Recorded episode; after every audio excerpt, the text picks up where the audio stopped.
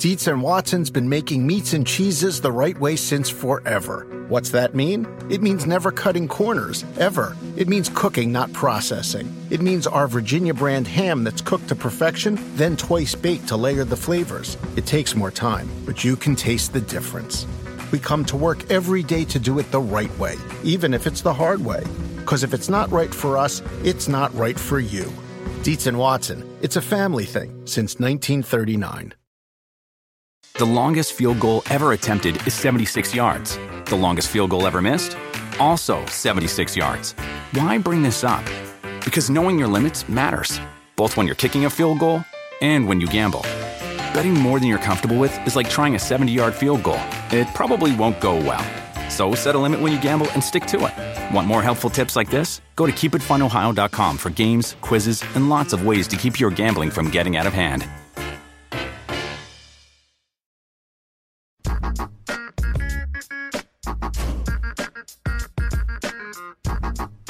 Hello, Internet. Josh Norris here with another episode of the Roto World Football Podcast, post full 2017 NFL Draft edition, I guess, the first one. Uh, thank you for subscribing. And if you really love us with all of your heart, like we love you with all of our hearts, you would rate and review, five stars mainly. Uh, and it really does help us out reach a new audience. And we thank you for all of those who have done that so far. We're almost at 100. So that would, again, help us out. Um, I started my press conference series, which I began last year, but I'm doing it again this year. Not by popular demand, just because I like to do it. Uh, and first, the NFC South, so that's the Falcons, the Panthers, and the Saints. But I wanted to specifically talk about the Bucs, and to do that, I wanted to bring on Trevor Sikkema.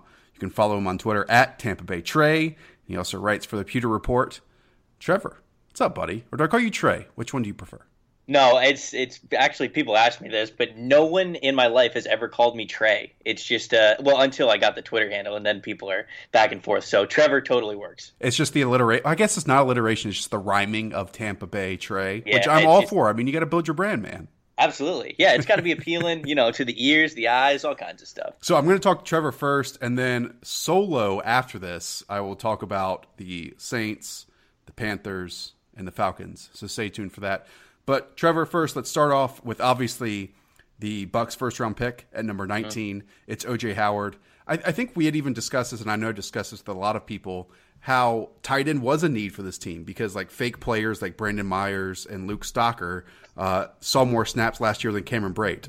And in fact, I just looked before this the Bucs were in two tight end sets or more tight ends than that on 418 plays last season. That's the 2nd most in the NFL. So, from your perspective, I'm guessing OJ Howard was a surprise since he was still on the board, but was the tight end position a surprise at all? No, not at all. And you know, like you said, for the reasons uh, there, and even going into last year, they they did all of that. They ran all those two tight end sets with, like you said, not even an ideal cast. They didn't even have the. They just wanted to run this kind of an offense so bad, and so they like Cam. He had good production, but he's not. He's he's just not a complete tight end. He can't do everything that they want him to do, and so uh, I think we were talking to the head coach Dirk Koetter and we asked him when he liked OJ Howard or when OJ Howard was on his radar, and he basically said, um, 15 minutes into the first Senior Bowl practice, he knew he, he knew he wanted that guy. And man, when you go back and look at OJ Howard's film, it's it's almost it's almost impressive how Lane Kiffin was able to make that man disappear for most of the season uh, because he's just that good. And so I really do think that OJ. I made a I made a Bucs big board right before they drafted, and I think I had OJ Howard as their like fourth or fifth overall prospect. Wow. that was that was probably too low if I'm being completely honest. Going back to it now, he's he was probably their number two prospect in the whole draft, behind obviously Myles Garrett, who should be every would every, every team's number one. But I just listening to them after he was picked, listening to Jason Licht and Dirk Koetter about when they started to covet this guy, how much they liked him, the research that they did, and like like you were saying with the statistics, how much they wanted to run two tight end sets, and finally having a player like Howard who is a much better complete tight end than Cameron Brate. Like OJ Howard's going to be the number one tight end on the roster week one. I would be surprised if he is not. Yeah, I, I was going to ask you that, like, because obviously 418 snaps is a little less than half of the snaps they ran. Well, more than half. I think they ran something like 1100 last year. So, do you expect, maybe not from the start, but do you expect OJ Howard to take over even in that 11 personnel or single tight end sets on the field? It's going to come soon. It's yeah. going to come really soon. If if not, like I said, like week one right away, because Howard is Howard is so much better of a blocker already than Cameron Brate is. Yeah. So they're they're gonna they're they're not gonna hold this guy back. They're not gonna be like, oh, you know, well, he's a rookie. We got to ease him in. No, they know how good OJ Howard is, and they're gonna get the most out of him as soon as they possibly can. And so, yeah, for you for you fantasy football people, uh, I would pick up Howard pretty dang early if I was you. And they even talked about how you can establish in their post draft press conferences establish um, really what the defense does based on two tight end sets. You can dictate the run and the passing game. It's funny. He mentioned Jason Licht, or I, I believe it was Licht, said that they do internal mocks and they might only mm-hmm. get six right. But yeah. and none of them, none of them had OJ Howard as a possibility. Nope. Uh, which which goes to show that they absolutely wanted him. Okay, let's move which, on to the second round. Uh, Texas A&M safety Justin Evans Obviously, this is a fantasy football site, so we have to spend a lot of time on this one. But it seemed like they wanted to get more physical, more aggressive on defense. That comes later with the type of players that they added later on the defensive side in the draft. Mm-hmm. Uh, where do you think Justin Evans fits on this defense? He's, you know, Mike Smith's defense actually, his safeties are pretty interchangeable. And that's why they ended up keeping Chris Conte over Bradley McDougald this offseason because Chris Conte can play both free and strong safety. So their roles are more. Um, more interchangeable than say on other defenses. But a lot of people didn't like the Evans pick just because they picked him over like Obi Melifonwu and Eddie right. Jackson and things like that. But they really like Justin Evans' instincts, and I think that his learning curve is probably gonna be steeper than other people think.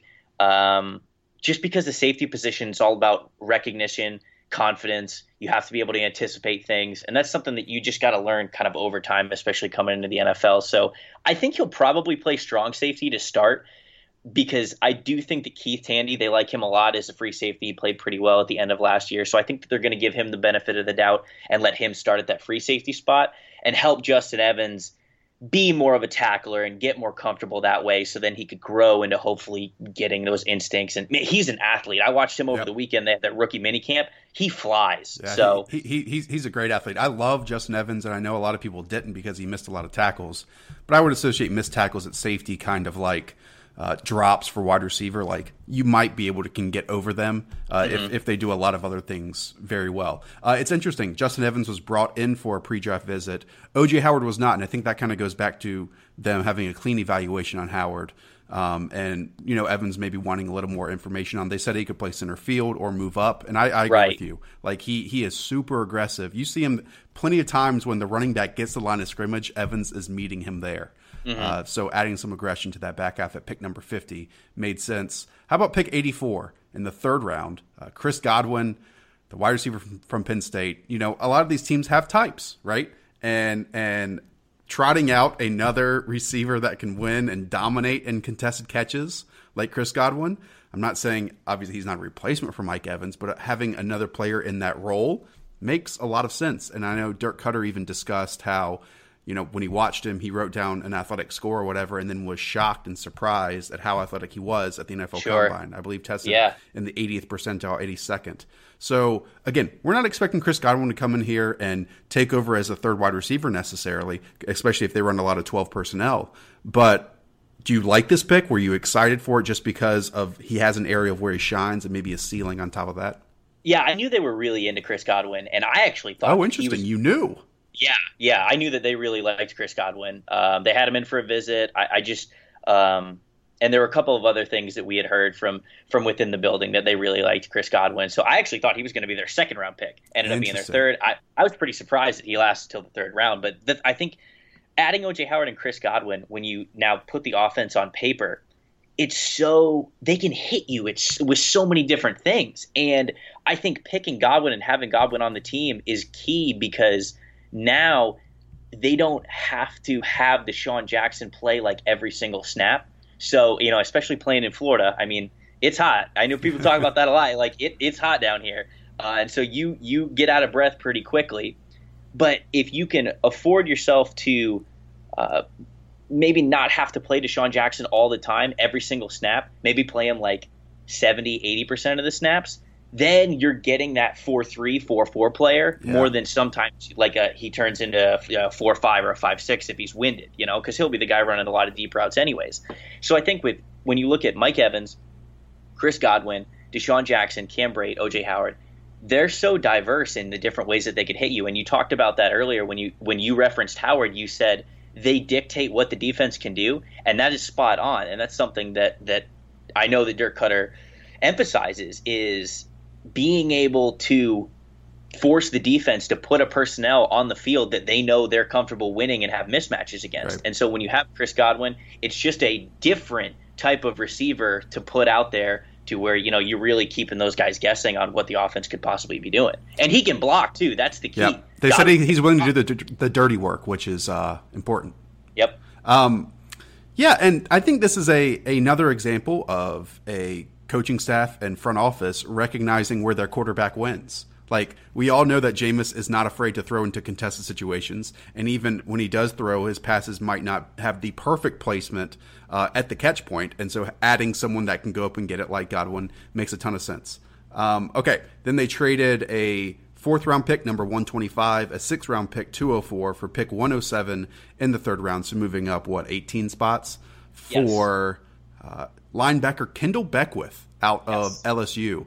I know in their post draft press conference they talked about maybe even inserting him as a Sam linebacker immediately. And mm-hmm. look, I, I, think we both love Lavonte David and Kwon Alexander, but adding some size and some physicality to that linebacker group seemed like a priority to them. Um, is that what you took from that as well? Yeah. So at the end of the draft, you can see, you can go back and really see, you can look at free agency uh, see the moves that they made, the players they targeted in the draft, who they ended up getting, and you can kind of tell their offseason strategy what it was. Theirs was definitely getting bigger on the front seven. You know, they brought in Chris Baker. Um, you know, it, which we'll was an awesome pickup, by the way. I'm super excited oh, to Chris. Yeah, Baker. yeah, people love him already. So I think him and Gerald McCoy are going to be a lot of fun. Uh, and then yeah, Kendell Beckwith. They had to make sure because they had Devante Bond, who was a linebacker from Oklahoma, who uh, was injured last year, didn't really play, and people talked about him as the Sam linebacker role because they also had Daryl Smith, who uh, retired, I believe. And they were saying, okay, well, Bond can come in and play that Sam linebacker role. But Bond is kind of a smaller linebacker. He's more of a speed guy. Yeah. And they made it you know, clear by trading up for Beckwith, who tore his ACL in November. Like, he's not gonna he's probably not going to be ready to play. He might be on the physically unable to perform list to start the year but they still traded up to get him because they loved his size and his physicality. And they also want their Sam linebacker to be able to rush the passer when they can off the edge. Hmm. So having size there is was key for it. Plus, you talked about him playing a middle linebacker role. Daryl Smith was the backup to Kwon Alexander in the middle, so they wanted to make sure whatever linebacker they brought in, he could also be backup Mike. Good point. That that's a great point. And they they said they had reports dating back two years on him and really, really high grades on him. And obviously, Beckwith was coming off an injury. Uh, but he, I believe he and Kwon were teammates at, at some were. point at LSU. And Jason Licht said when, when he drafted Kendell, uh, Kwon texted him a picture of a goat. So take that what you want. Uh, okay, so we go through three rounds, four picks, and maybe the number one need that nationally people perceive the Bucs to have was running back. They get to the day three, and their first day three pick is Jeremy McNichols, who many people in the football community and draft community love. Um, athletic and great production. It's interesting. So, so take me through this, and this is two drastic different polls here. Okay, but okay. they said he has three down skills, three down ability, which is high, high, high praise. Specifically, mm-hmm. um, praises his pass protection. But then there's on the other side, they said, well, if he makes the team. So, which one would you point to if, if you had to stand with one? Uh, I would say uh, the, the, first. The first is probably more true than than the other one. Him not making the team. I don't think he's not going to make the team. He wasn't able to participate in the rookie mini camp this weekend because he's still getting over his injury. I think he had surgery right after the combine. But um, yeah, labrum surgery, I believe. He is he is more of a threat to Charles Sims being on the team than people believe. And I know they have a year left with Charles Sims. They're not just going to they're not just now I say that, but they're not going to just give up on any of these guys because they saw last year as running backs start to go down with injury or whatever, they were kind of scraping the. I mean, they were lucky that they had Jacquizz Rodgers, honestly, yeah. and so Quiz is going to stick around. They like Martin, uh, so as Martin is progressing, they're gonna they they might end up giving him the full chance to come back and be the starting running back. He's obviously suspended for the first three games, but I, I think McNichols, they do like him a lot. They love him as a receiver too, and that's why I say that he is more of a threat to Charles Sims, even if Martin comes back, um, because he is he is still the great receiver that say Sims was. The reason why they wanted Sims on the roster, but McNichols is better in pass protection, and I think they they believe in him as a runner more than they do Sims. So, oh wow, um, I know it's early, but that's kind of where I think the thought process with McNichols is going. I, he's not. I, I couldn't. I can't really see a scenario, especially with Martin being out for the first three games, where McNichols is not somehow doesn't make the team. Yeah. But I do think long run, he's definitely a threat to Charles Sims. Yeah, I, and I would just from a theoretical standpoint, their roles, I would say they're very similar. Yeah, I mean, McNichols was a former receiver in high school.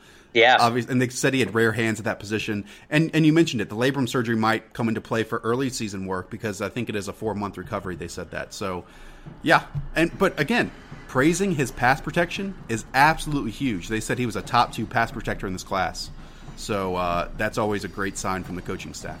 Um, let's close it out with Stevie T, the overage defensive lineman out of yes. USC. Uh, they traded a seventh round pick in 2017, a seventh round pick in 2018 to move back into the sixth round to take him. Is this just again adding size and physicality? And uh, on top of this, they added no offensive lineman. Okay? Uh, yeah. Uh-huh. And uh-huh. are, does that concern you? Does that concern the fan base? Or are they kind of treating J.R. Sweezy as a signing for this offseason because he obviously didn't play last year? The fan base is a little bit worried about it, but we talked to Jason and Koetter multiple times throughout the entire offseason. And the whole offseason, they said, we like our O line. Not, not that they don't want them to play better, right. but they have a plan in place. You know, this is Donovan Smith's third year. This is the year it's all been, and he he came out of the draft early, so you know he this is the plan for him to really peak by year three and getting J.R. Sweezy back. They think that's an addition of its own, almost like a like an extra draft pick, basically. So them not picking offensive line is not at all a surprise to me because I knew it was coming. Uh, I tried to tell people that too, but yeah, you tried people, to tell me because I brought it up.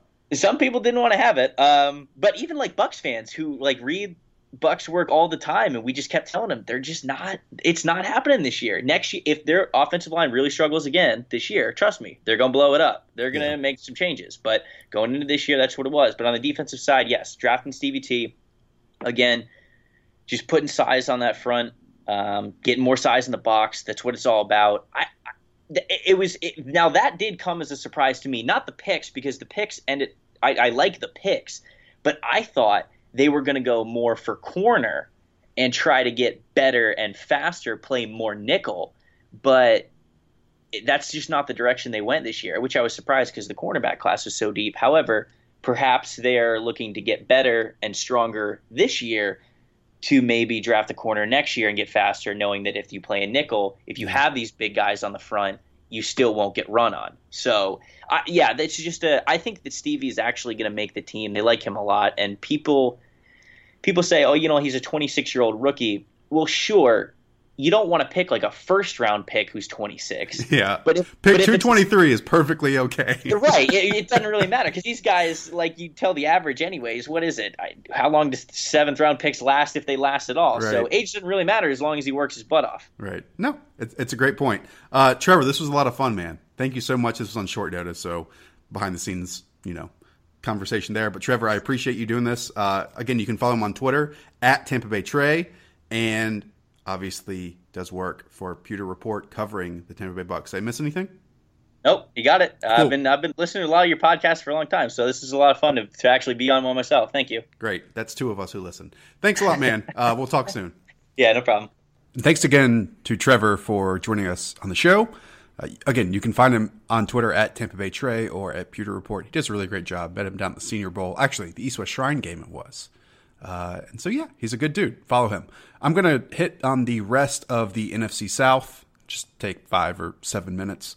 Uh, let's talk about the Atlanta Falcons. Obviously, they traded up in the first round, uh, gave up a third round pick and a seventh round pick to move from 31 to 26 to take Takk McKinley. And McKinley was an important piece in this defense or addition, I should say, because they needed more edge rushing help, obviously, on the outside with Vic Beasley.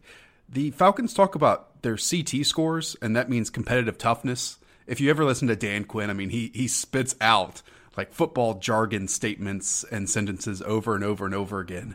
Uh, it, it's it's quite funny. Um, but he talked about how Takk wins, you know, in the first three steps, his initial movements, but as well about his motor and just his energy that he brings. He's all about energy and and personality wise, uh, he is kind of the opposite of Vic Beasley. And I think the two said that they might be that might be good for both parties. Um, that kind of continues on to Duke Riley, who the Falcons took in the third round. Um, they traded out of their second round pick to accumulate two more picks, so they got a third round pick and then two fifth rounders for that second rounder. So, whereas they traded up in round one, they now st- stood with the same number of picks as they entered the 2017 NFL draft. Uh, he talked about speed, toughness, swagger, and tackling if you play an IDP league, I would really look at Duke Riley. I think he takes over for De'Vondre Campbell or whoever they have as that second linebacker next to Deion Jones, which is funny because Duke Riley kind of took over Deion Jones' role at LSU. Uh, it's it's Duke Riley's a really fun player, one of my favorite prospects in this entire draft. And then I want to end on Eric Saubert, who was one of my favorite tight end prospects, a fifth round pick out of Drake. He is more of a receiving tight end now than anything, but I think that they realize that and they know that, and so they want him to specialize in the red zone or as like a detached tight end. It could be fun. And then obviously Damontae Kazee, who was another fifth round pick who I really like. They're going to move him from corner most likely to safety. So something to watch. And and even inside at the slot, even if um, Brian Poole played well last year. Brian Poole's an undrafted free agent, and they might prefer Kazee in that scenario. Okay, let's move over to the Carolina Panthers. Obviously, they took Christian McCaffrey in round one, but I, have heard a lot of chatter lately that do Christian McCaffrey and Curtis Samuel cancel each other out? Obviously, the Panthers took Curtis Samuel at number 40 in the second round. Uh, they don't at all. And if you listen to the Panthers, they explain it and how they'll be used. Christian McCaffrey, Dave Gettleman said, is the best tackle box runner he's seen since Curtis Martin, which is important. And so they think he can be a true running back with obviously elements out in space as well in terms of speed, in terms of big play, in terms of creating yards, something they haven't had at the running back position in quite a long time. I know Curtis Samuel kind of played in a similar role at Ohio State, but they don't view him in that light. They view him as a slot receiver first and foremost. And they talked about how without Ted Ginn this year, they're going to miss that vertical element, that vertical speed, but also that they missed Jerricho Cotchery during the 2016 season, a true slot element. So if the Panthers are going to progress this offense, it is going to be with Curtis Samuel mimicking a combination of Jerricho Cotchery and Ted Ginn. And it's funny because Jerricho Cotchery is now the team's slot wide receiver coach, so he will be targeting and coaching Curtis Samuel. Uh, but I, I, will think that they might get a bit creative, I guess. Uh, and in terms of, look, you can enter the lineup in 11 personnel, meaning one running back, Christian McCaffrey, one tight end, and then three wide receivers with Samuel in the slot you can seamlessly transition over into 21 personnel with two running backs in the backfield with two wide and one tight end, or you can seamlessly transition into one personnel with Christian McCaffrey out as a wide receiver. So, yeah, they can definitely get creative, but I just wouldn't expect that a lot. And I would expect, you know, Curtis Samuel to get maybe 10, 15, 20 carries this year, but not too many more than that. Daeshon Hall was an interesting one after they took Taylor Moton at the end of the second round to possibly be their right tackle. Daeshon Hall was their third round pick at number 77 for the Carolina Panthers. They actually traded up and gave up a fourth round pick to move up just 19 spots. Uh, Dave Gettleman said their, their heart was in their throat for multiple, multiple picks in the hopes of getting Daeshon Hall. You can tell he was a target for them uh, in round three. And Alex Armah is an interesting one. Their sixth round pick, number 192. The Panthers, you know, use a fullback and really didn't add one in the offseason other, other than Daryl Young. They want someone that can catch passes, and Alex Armah can definitely do that. He's super athletic. Uh, he's his actually lead blocking is is probably the area he has to work on the most. But he played a lot of tight end along with defensive end and linebacker at West Georgia. So watch for him to potentially catch a, a few passes this year if he can earn that role and stick. It's a project, but he's one to work on. And obviously, let's finish up. And finally, let's finish up with the New Orleans Saints. They took Marshon Lattimore at pick 11. That's kind of self explanatory. Then Ryan Ramczyk at 32. Uh, they were on the phone with Reuben Foster at the end of round one. He has told that story, so I don't need to. But it's noteworthy that all of the team scouts gave Ryan Ramczyk a first round grade, an early first round grade to be exact. So it makes sense because this team uses a number of, of three offensive tackle personnel sets, and he's their right tackle of the future with Zach Strief coming to an end or coming to a close of his career. Marcus Williams, another safety. This team has invested in so many safeties over the last few years, but he's a true free safety. Vonn Bell they see as more of a strong safety, and then I'm guessing they view Kenny Vaccaro as kind of their slot corner now. So expect them to run a lot of three safety sets, like they do three offensive tackle sets. And let's end on Alvin Kamara. Uh, the Saints traded their second round pick in 2018 to move up into the early third round at pick number 67. Obviously, Alvin Kamara is an important piece of what this offense wants to do. They called him a specialty back. And I would say that his role would be independent to the Adrian Peterson, Mark Ingram conversation or discussion. You know, those two might battle it out for certain touches and targets, but I would say Alvin Kamara's role is safe. It's the Reggie Bush role, the Darren Sproles role, the, a key element, they called it, for, during the offense, in the offense for 11 years. So that's it. That's the NFC South. If you want to read more about that in detail, you can check out my piece over at RotoWorld. Uh, next week, we'll have another conference, another division, and a, another guest. Again, if you like this podcast, you can rate and review it. It would really help us out, and we'd love you for that. And until next time, I'll talk to you soon.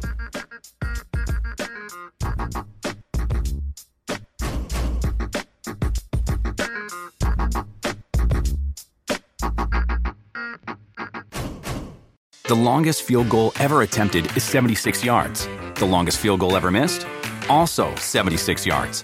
Why bring this up? Because knowing your limits matters, both when you're kicking a field goal and when you gamble.